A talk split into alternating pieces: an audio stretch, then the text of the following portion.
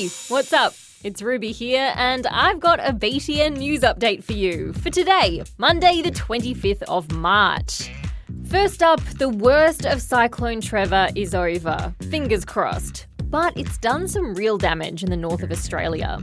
Some kids who've been evacuated haven't been able to go home yet. It's been a tough few days for kids like Phoenix, who've had to stay and wait at Tennant Creek. We've been getting evacuated from Bugyaller community because um, it was the cyclone Trevor was going there and it's, I'm trying. We was gonna die if he was gonna stay there. These kids can't go back to school yet, so in the meantime, teachers are running pop up classrooms. I love school and it's so good. I want to learn so I can be educated. These students are worried about what's happening back home, but for now, they're happy to be together and hanging out with their mates. The votes from the New South Wales state election are in, and the coalition has won for the third time in a row. That means Gladys Berejiklian from the Liberal Party will stay on as Premier. I want to thank the people of this great state for having confidence in me and my government. Some of the things that the Berejiklian government's doing or planning to do includes replacing the Sydney Football Stadium with a bigger, newer, and more expensive version, building a new rail line from Western Sydney into the CBD, and upgrading a bunch of the state's hospitals. On the weekend, passengers aboard a ship called the Viking Sky got more of an adventure than they'd signed up for.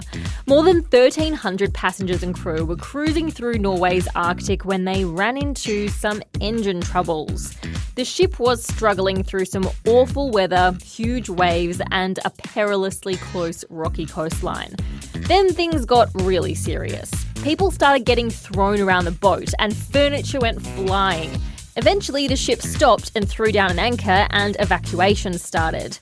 There was no way any boats would be able to reach them in waves like that. So, one by one, passengers were winched off the ship by rescue helicopters. At one point, there were five helicopters operating at once. All up, 479 passengers were airlifted out, about half of the total on board. After that, the ship did manage to reach a port, and no doubt those passengers are very, very relieved to be back on dry land.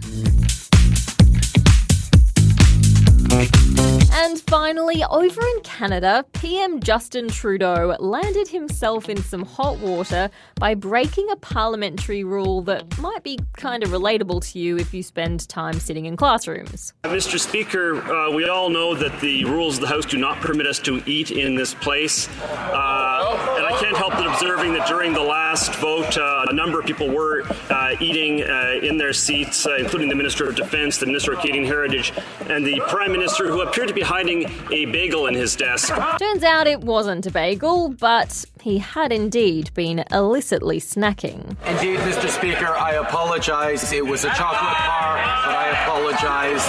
Thank you, Mr. Speaker. It might seem a bit petty, but rules are rules. And that is the pod for today. But if you want more cool stuff from us here at BTN, remember you can head to our YouTube channel, hit subscribe, watch some videos. You can catch us every day on ABC Me at 6:25 for BTN Newsbreak, and I'll be back here with another pod tomorrow. See ya.